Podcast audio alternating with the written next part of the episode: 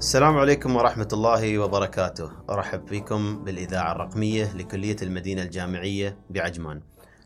أحييكم أعزائي المستمعين محدثكم خزيمة القلداري طالب قسم العلاقات العامة. يسعدني تقديم الحلقة الثانية من الموسم الأول بودكاست كلية المدينة الجامعية.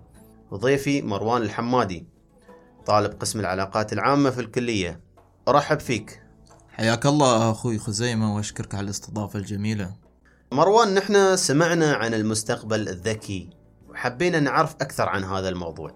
طبعا باختصار المستقبل الذكي هي استراتيجية تدفع الدولة إلى عجلة التحول الذكي.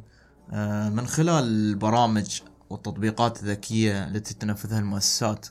انزين أخوي مروان شو أهداف المستقبل الذكي؟ طبعا آه، في وايد أهداف للمستقبل الذكي منها الاستجابة السريعة للمتغيرات اللي حولنا تقبل أو دعم الهيئات الحكومية وإنشاء حلول للتحديات اللي تواجهنا في المستقبل ودعم الهيئات الحكومية والقطاع المعلومات في الدولة إنزين من هي الجهة المسؤولة عن هذا التحول؟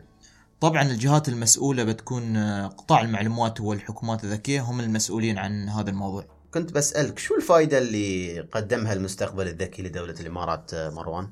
المستقبل الذكي سهل أمور كثيرة بعطيك مثال الحين بدل ما تروح لجهة معينة عشان تخلص موضوع أو معاملة تقدر تنزل التطبيق الخاص بالجهة نفسها وتخلص معاملتك بأقل من خمس دقائق وأيضا في تنافس بين الجهات والمؤسسات على تقديم أفضل الخدمات.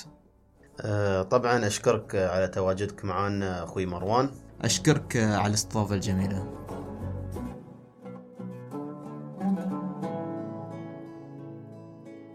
ختاما أشكركم أعزائي المستمعين على حسن الاستماع ولإقتراحاتكم وآرائكم أرجو التواصل معنا عبر الإيميل التالي cucapodcast@gmail.com كان معكم خزيمة القلداري.